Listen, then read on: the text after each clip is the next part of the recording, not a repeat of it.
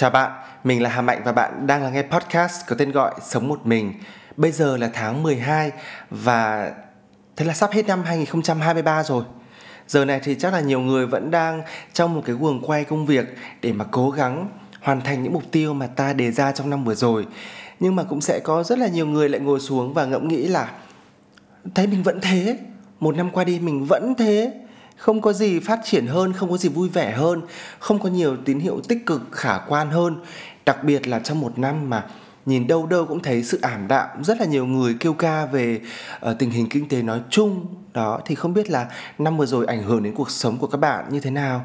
Mọi người có cảm thấy là à tôi đang từng bước à, vun đắp cho hành trình xây dựng ước mơ của tôi tốt hơn không? Hay là bạn cũng cảm thấy mình cũng hòa chung vào cái bầu tâm trạng u ám ảm đạm đó.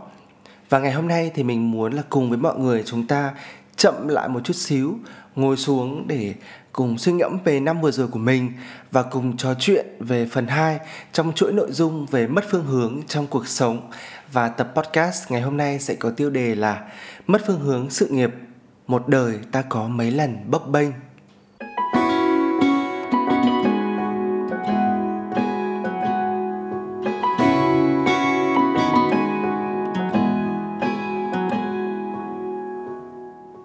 Gần đây mình tâm sự với một người bạn thì bạn ấy làm tiếp viên hàng không. Đây là một cái nghề mà mình luôn luôn ngước nhìn lên và mình hâm mộ ấy. Tại vì là mình thấy làm tiếp viên hàng không mọi người rất là đẹp và có cơ hội đi khắp mọi nơi ở trên thế giới. Mình cực kỳ ngưỡng mộ những ai làm tiếp viên hàng không. Gần đây em mới tâm sự với mình là hãng hàng không tại Việt Nam mà em mới làm á, thì đang ở trên một cái bờ vực có thể là sẽ không còn tồn tại nữa bạn ấy đã phải tìm cho mình một hướng đi mới. Và một khi mà bắt đầu một hướng đi mới, tức là bạn ấy phải làm lại từ đầu hoàn toàn. Người bạn thứ hai làm trong một sàn thương mại điện tử, tức là tính chất công việc của bạn ấy rất là mật thiết, rất là liên quan đến công việc mà mình đang làm hiện tại. Cho đến một ngày kia thì bạn ấy nằm trong danh sách 50% nhân sự lay off của công ty. Tức là bỗng dưng đến một ngày thì công ty thông báo là chúng tôi sẽ cắt giảm nhân sự và bạn ấy thì có tên trong cái danh sách đó. Người bạn thứ ba làm cho một công ty công nghệ của Hàn Quốc và có một cái ứng dụng tại Việt Nam về giao đồ ăn rất là nổi tiếng. Thì cách đây một vài tháng, bạn đã nhận được thông báo là ứng dụng này sẽ rút khỏi thị trường Việt Nam trước Tết. Và nghiễm nhiên là nhân sự họ sẽ phải xoay mình đi tìm một cái hướng đi khác. Nhưng mà cái điều mà đáng tiếc nhất là hành trình của họ, cống hiến của họ sau nhiều năm thì đến năm nay nó tan biến vì công ty đấy họ quyết định rút khỏi thị trường này. Tuy vậy, khi mà mình trò chuyện với các bạn của mình thì mọi người cũng không quá là bi quan hay là khổ đau khi mà họ tâm sự về cái tình huống đó, bởi vì hầu như mọi người cũng đều nhìn ra những điểm sáng còn ở lại. Đấy là những người bạn mà mình biết, còn cũng có thể là sẽ có nhiều trường hợp khác. Chúng ta rơi vào một cái tình huống mất công việc khi mà ta chưa có sự phòng ngự, ta chưa chuẩn bị về tài chính và ta cũng chưa biết là bây giờ sẽ phải làm gì tiếp theo. Thì thực sự là cái tâm trạng đấy, cái cảm xúc đấy thì nó quá là hoang mang rồi. Thế nhưng mà theo các bạn thì đấy đã phải là đỉnh điểm của mất phương hướng trong sự nghiệp hay chưa? Hay đấy chỉ đơn giản là một khúc rẽ mà đường đời ai cũng sẽ đến lúc gặp phải mà thôi? Thế thì mình cũng rất là muốn mọi người thử chậm lại một chút và suy ngẫm xem đâu sẽ là cái khoảnh khắc tột độ nhất của cái định nghĩa là mất phương hướng trong sự nghiệp.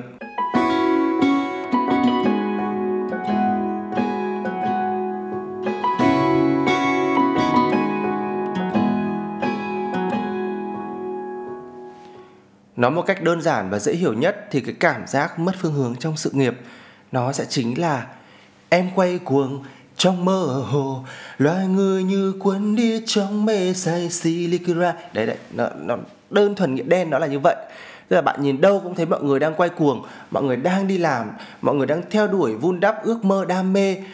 Còn mình thì kiểu bị chững lại bị đứng yên tại một chỗ bị thụt lùi và lo sợ. Tại vì làm gì biết đi đâu bây giờ làm gì biết làm gì bây giờ. À, thế nhưng mà với mình thì đấy chỉ là một cái cảm giác nhất thời. Nó sẽ được giải quyết ngay khi bạn tìm được một công việc mới. Đó còn cái sự mất phương hướng trong sự nghiệp mà đúng nghĩa nhất và đáng sợ nhất chính là một cái câu nói mình nói ở phần đầu của cái podcast này. Đấy là thời điểm cuối năm, bạn ngồi xuống, bạn nhìn lại công việc của bạn trong năm vừa qua và bạn thấy mình không có gì phát triển, không có gì thay đổi. Không phát triển cả về yếu tố chuyên môn, tức là ngày nào bạn cũng lặp đi lặp lại khối công việc như vậy. Không phát triển về vị trí của bạn trong cái công việc đó tức là bạn không được thăng tiến, bạn vẫn thế.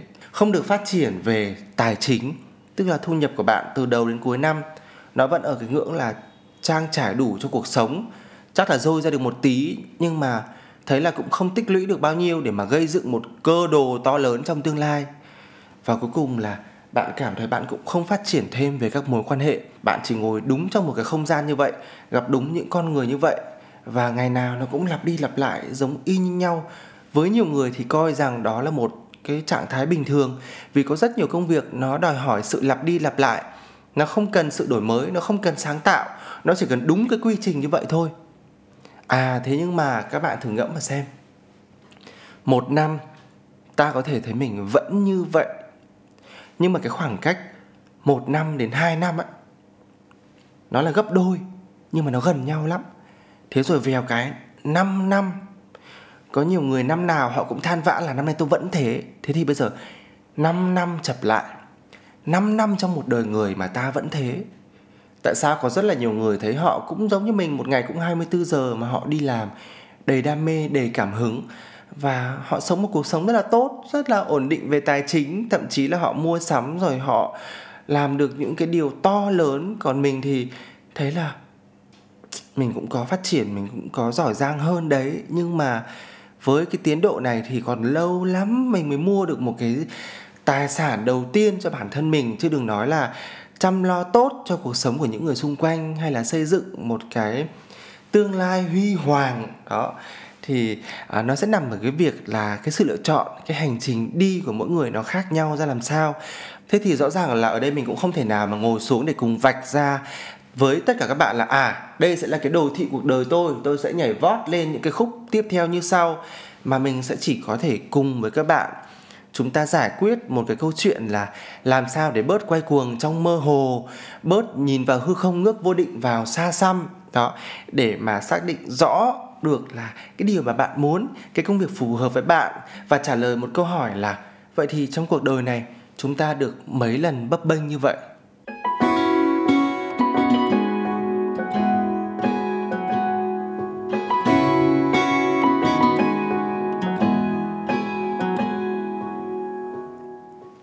Trong phần tiếp theo của podcast, mình sẽ nói về có bao nhiêu người tìm được Ikigai. Mỗi người chúng ta trong hành trình xây dựng sự nghiệp, nếu mà bạn may mắn có thể tìm được một công việc mà thỏa mãn được bốn yếu tố, đó là công việc mà bạn yêu thích, đó là cái mà bạn làm rất là giỏi, đó là công việc mà xã hội này cần, và đó là công việc mang lại cho bạn nguồn thu nhập tốt, thì lúc đó bạn đã tìm được ikigai của bản thân mình nhưng mà mình luôn luôn luôn luôn tự hỏi là trong đời này có mấy ai tìm được ikigai và mỗi một ngày họ sống và làm việc đều như một hành trình tận hưởng. Có bao nhiêu người làm được cái việc đó? Nếu bạn đang nghe podcast này và bạn cảm thấy công việc bạn đang làm thỏa mãn được cả bốn yếu tố đó, thì bạn có thể để lại một chút chia sẻ cho mình biết là cái hành trình tận hưởng đó của bạn nó diễn ra như thế nào.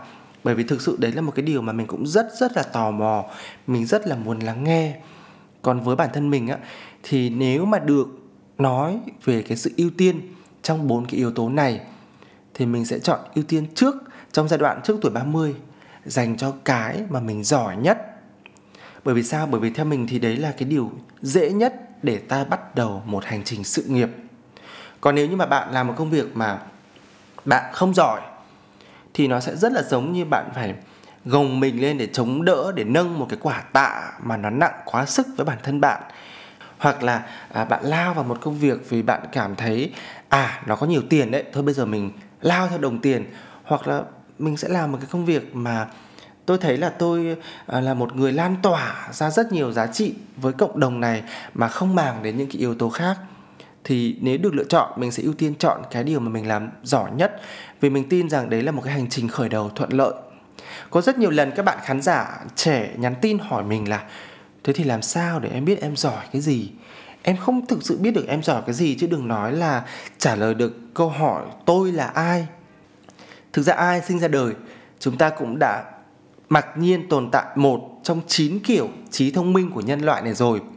Bạn không cần phải nghĩ rằng là, ồ, tôi đi học trung học phổ thông thì tôi phải giỏi toán, văn, anh, vật lý, địa lý, lịch sử thì tôi mới là một người, gọi là, được đánh giá cao, có trí tuệ và ở tương lai tôi mới có một công việc vững chắc.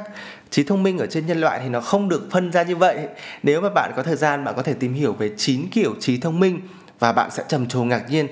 Ồ, thì ra là như thế, thì ra là đây là cái người thầy giáo dạy tôi các cái bộ môn về phát triển thể lực mà đến bây giờ tôi vẫn đang luyện tập. Anh ấy là người có trí thông minh về thể chất. À thì ra là như vậy. Hoặc là ồ đây là cái người mà họ rất là quan tâm đến các vấn đề về thiên nhiên cực kỳ dành nhiều thời gian trong ngày để tìm tòi khám phá về cái đời sống thiên nhiên. À hóa ra đấy cũng sẽ là một dạng trí thông minh. Và bây giờ mình sẽ kể cho các bạn nghe một cái câu chuyện bên lề thôi nhưng mà mình cực kỳ ngạc nhiên khi mà À, nếu mà bạn từng nghe cái tập podcast mình kể về hành trình đi chạy bộ 42 km tại Quảng Bình của mình á mình đã gặp nhà vô địch của giải chạy đó. Bạn ấy năm nay 21 tuổi và bạn ấy đã vô địch toàn quốc của một trong những cái giải chạy marathon mà ở cái địa hình phức tạp nhất cái đất nước này. Thì rõ ràng là họ có một cái trí thông minh vượt trội về thể chất rồi đúng không? Nhưng mà sau đó khi mà mình về Sài Gòn mình gặp lại bạn ấy và mình phát hiện ra là bạn ấy từng vô địch về giải Rubik tại Việt Nam á. Nếu mà có một ai cho mình chơi cái cục Rubik đó thì chắc là mình sẽ stress, mình sẽ căng não, mình sẽ không thể chịu đựng nổi. Nhưng mà bạn ấy giải trong tích tắc luôn và bạn đã từng nắm giữ kỷ lục Việt Nam về giải Rubik. Thế là, là đầu tiên trong đời mình thấy một người có hai trí thông minh rất là khác biệt nhau cùng tồn tại. Tại sao lại như vậy hả các bạn? Mình chưa bao giờ thấy một một cái điều nào mà nó cùng vượt trội rất lớn trong một con người đến như vậy thế thì các bạn hãy tự tin lên là kiểu gì khi bạn đã tồn tại là bạn có trí thông minh trong con người bạn. Chỉ cần nhìn vào cái điều khiến cho bạn cảm thấy mình mạnh nhất, mình giỏi nhất, mình thực sự dành nhiều thời gian quan tâm nhất, hoặc là mình giải quyết nó nhanh hơn những người khác, thì đấy chính là điểm mạnh của bản thân bạn. Trong phần nội dung thứ ba, mình sẽ nói về mất phương hướng sự nghiệp có đáng sợ.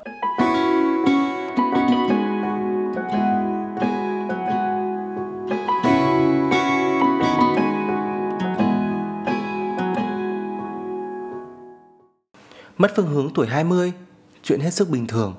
Mất phương hướng sự nghiệp tuổi 25, à không sao, về tôi sẽ làm lại. Mất phương hướng sự nghiệp tuổi 30, cũng hơi hơi đáng sợ nhưng không sao, đây là giai đoạn con người mới thực sự tiến thân vào cái hành trình sự nghiệp chính thức. Mất phương hướng sự nghiệp tuổi ngoài 30. Một lần nữa, em quay cuồng trong mơ hồ. Nó vô cùng đáng sợ ở cái giai đoạn này các bạn ạ, bởi vì sao? Ngoài 30 á là nhiều người họ đã trở thành chủ doanh nghiệp, họ trở thành sếp. Đến ngưỡng ngoài 30 rồi sẽ xác định rất rõ những người xuất chúng, những người tài giỏi, họ đạt được cái địa vị của họ rồi. Nhưng cũng còn đó nhiều người khác thì chọn một cái hướng đi bình lặng hơn, có những cái công việc mà nó không đòi hỏi họ sẽ phải uh, gắn kết với rất nhiều người, họ sẽ phải trở thành thuyền trưởng hay là họ sẽ à, lan tỏa cái sứ mệnh to lớn. À không chúng ta xác định có lẽ cuộc đời này chúng ta sẽ chỉ là một người làm một cái công việc nó đơn giản, nó vừa vặn với bản thân mình và ta cảm thấy yêu cái công việc đó. Có điều là khi mà vấp phải một trong bốn cái yếu tố của ikigai thì đây cũng sẽ là cái giai đoạn mà nó bộc lộ cái khía cạnh thiếu sót đó, sẽ ảnh hưởng trực tiếp đến cuộc sống của mình như thế nào. Lấy ví dụ, bạn có thể đi làm vì đam mê à, vì bạn rất là giỏi, nhưng mà đến thời điểm bạn nhận ra là cái công việc này á nó không mang về được cho bạn một cái nguồn thu nhập tốt để mà bạn có thể uh, chăm lo cho cả đại gia đình của bạn là lúc này bạn sẽ rất là sợ. Hay là bạn làm một cái công việc trong một thời gian rất là dài đến khi bạn ngoảnh mặt nhìn lại bạn thấy là 10 năm qua tôi có làm cái công việc này hay tôi không làm thì xã hội cũng vẫn phát triển và trái đất cũng vẫn quay. Không có tôi thì mọi thứ nó vẫn rất là bình thường nó thì chứng tỏ là cái công việc đấy không thực sự cần thiết với xã hội này, hoặc thậm chí là nó còn là một cái công việc mà ảnh hưởng tiêu cực đến xã hội nữa. Hay là sẽ đến một cái lúc bạn cảm thấy bạn đã chịu đựng, bạn đã hy sinh vì công việc quá nhiều rồi. Đây là lúc tôi muốn được sống với đam mê của mình cơ. À thế thì dù cho cái sự thiếu sót đó của bạn nó đang nằm ở cái khía cạnh nào đi chăng nữa, và buộc lòng nếu bạn rơi vào một cái trạng thái là bây giờ bạn sẽ phải đứng trước một cái quyết định là bạn sẽ dừng lại cái công việc bạn đã làm, hoặc vì một nguyên nhân bắt buộc bạn mất cái công việc đó, thì mình cũng sẽ luôn luôn coi là không sao. Trong một cái khoảng thời gian ta dừng lại cái công việc, hãy coi đó là một thời điểm vàng. Một thời điểm vàng dành cho bản thân mình để chậm lại một chút, để nghỉ ngơi trước khi chúng ta chuyển hướng sang một công việc tiếp theo.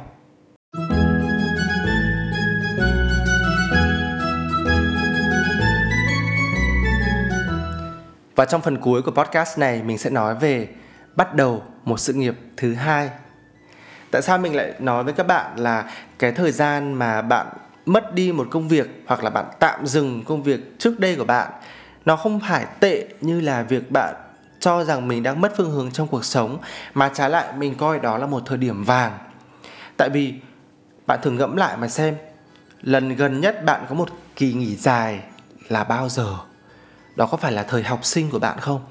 Và khi ta là một người ngồi trên ghế nhà trường, bỗng dưng ta có một mùa hè, ta sẽ cảm thấy trời ơi hạnh phúc quá. Bạn rất là tận hưởng, bạn rất là muốn lao vào cuộc sống ngoài kia và đón nhận mùa hè.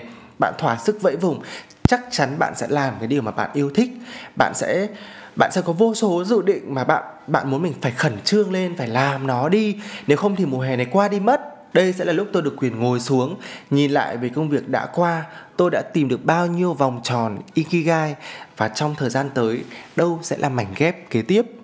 À, nếu như mà chúng ta nhìn được vào những cái điều tươi sáng như vậy thì chúng ta sẽ tránh đi được rất nhiều những cái yếu tố bi lụy lo lắng. Chứ rồi không có gì để làm chứ rồi sắp hết tiền chứ rồi sắp không sống nổi chứ rồi cảm thấy mình quá là vô dụng với dòng đời này chứ rồi em quay cuồng trong mơ hồ nhìn vào xa xăm ngước vô định và hư không. Nghe thì nó rất rất là chán đúng không các bạn?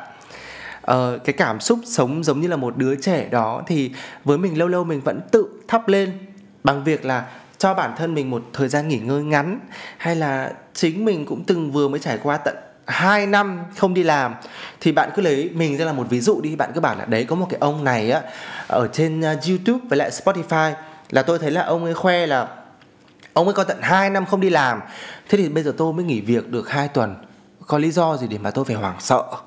Có lý do gì để mà tôi cảm thấy tôi không sống nổi đúng không? Mình sẽ là một tấm gương ở cứ coi như là tấm gương à, rủ dê các bạn đi. À, tấm gương không được à, lành mạnh lắm nhưng mà các bạn cứ lấy mình ra là một cái người ta dám làm như thế thì tôi chắc là cũng không đến nỗi tệ như cái ông đấy đâu. Đấy là mình nói vui nói vui một chút xíu thôi. Nhưng mà ở đây á theo mình thì cái việc mình nói với các bạn là xây dựng một sự nghiệp thứ hai nó sẽ nằm ở hai vế như sau. Vế đầu tiên là đây sẽ là một cái công việc kế tiếp mà các bạn sẽ làm. Thì thường mình sẽ đưa cho mọi người một cái lời khuyên là nếu như mà các bạn nghỉ việc và nhảy sang công việc mới, thì nó hoàn toàn có thể là một cái công việc mà nó nằm trong cái phạm trù chuyên môn của bạn. Lấy ví dụ như là mình từng làm biên tập viên báo chí, nhảy sang biên tập viên truyền hình, rồi nhảy sang làm sáng tạo nội dung trong các công ty về truyền thông thì mình thấy là nó vẫn là trong một cái circle của người viết, tức là vẫn xoay quanh chuyện viết lách và sáng tạo. Chỉ là nó là mới đi cái phạm trù mà mình sáng tạo thôi. Thì nó cũng vô tình khiến cho mình được phát triển rất là nhiều những cái mảng miếng về chuyên môn của bản thân mình. Theo mình, bạn hoàn toàn có thể xây dựng một sự nghiệp thứ hai ngay khi bạn đang có một sự nghiệp rồi. Thì sự nghiệp thứ hai này rõ ràng nó có thể khác hoàn toàn sự nghiệp đầu tiên. Nếu như mà bạn đang đi làm ở trong một môi trường giống như mình là làm biên tập viên hay là làm sáng tạo nội dung, mà bạn có một cái mơ ước cháy bỏng về một cái công việc nào đó nó rất là xa, nó rất là khác, thì bạn hoàn toàn có thể nuôi nấng cái giấc mơ đó. Bạn cũng có thể nghĩ về nó và bạn đã có thể dành thời gian cho cái công việc thứ hai đó rồi. Mình lấy ví dụ như là một tuần có 7 ngày, bạn đi làm toàn thời gian cố định mất 5 ngày. Thế nhưng mà nếu mà bạn là một người độc thân giống như mình thì mình sẽ dành hai ngày cuối tuần để làm cái công việc trong mơ đó của mình. Và mình cũng đã thấy có những người, thậm chí đến một cái thời điểm là cái công việc thứ hai đấy nó còn mạnh hơn cả cái sự nghiệp đầu tiên của họ nữa. Tức là họ là những người mà tồn tại hai sự nghiệp trong một cuộc đời, trong cùng một khoảng thời gian. Nó sẽ rất là tuyệt vời khi bạn đang đi làm ở đây nhưng mà bạn lại có một cái sự phòng ngự rõ ràng cho tương lai của bạn. Hoặc là bạn cũng có thể thấy là khi mà bạn mới bắt đầu cái sự nghiệp thứ hai thì nó chưa thỏa mãn được về yếu tố là kinh tế, bạn chỉ làm cái công việc đấy cho vui thôi. Thế nhưng mà bạn vẫn xác định là bạn sẽ đi làm một công việc chính để có được tiền trang trải cuộc sống và từ đó thì bạn sẽ lấy tiền này để nuôi dưỡng cái đam mê cho cái sự nghiệp thứ hai này của bạn. Thì mình cũng đã thấy có những người sau đó nhờ những cái sự vun đắp ngày qua ngày giống như là tưới tắm cho một cái nguồn đam mê ấy, thì sẽ đến một thời điểm cái đam mê đó nó cũng sẽ trở thành một cái cây rất là vững chãi. Và thậm chí còn có thể là che được bóng mát và trở thành một cái hành trình chính thức cho cái sự nghiệp của người đó nữa. Câu chuyện này thì nó không phải là quá xa vời đâu, mà bạn sẽ thấy có rất rất nhiều người đến một thời điểm, họ quyết định sẽ gói lại một công việc trước đây bằng một hình thức hoàn toàn chủ động và rẽ sang một cái hướng hoàn toàn khác. Vì đây chính xác là cái điều mà họ muốn được làm và họ đã nuôi dưỡng nó trong một hành trình rất rất dài trước đó, chứ không tồn tại bất cứ một cái sự bấp bênh, lo lắng hay là hoang mang nào cả. Cảm ơn các bạn đã dành thời gian lắng nghe tập podcast ngày hôm nay. Nếu như mà bạn yêu thích series về mất phương hướng này, thì các bạn có thể nghe các tập tiếp theo ở trên kênh podcast có tên gọi là Sống một mình, hoặc là bạn có thể lên YouTube, search kênh YouTube của mình là Hà Mạnh và mình rất là mong là các bạn có thể ủng hộ cho các cái kênh của mình bằng cách là bạn có thể bấm theo dõi hoặc là đánh giá 5 sao cho kênh podcast Sống một mình. Đó chính là một cái sự động viên rất là to lớn từ mọi người dành ngược lại cho bản thân mình. Còn nếu mà bạn thấy dở quá, bạn muốn đánh một sao thì thôi đừng đánh. Cảm ơn các bạn rất là nhiều nhé và xin hẹn gặp lại trong phần tiếp theo. Mình sẽ nói về mất phương hướng sau khi chia tay. Bye bye.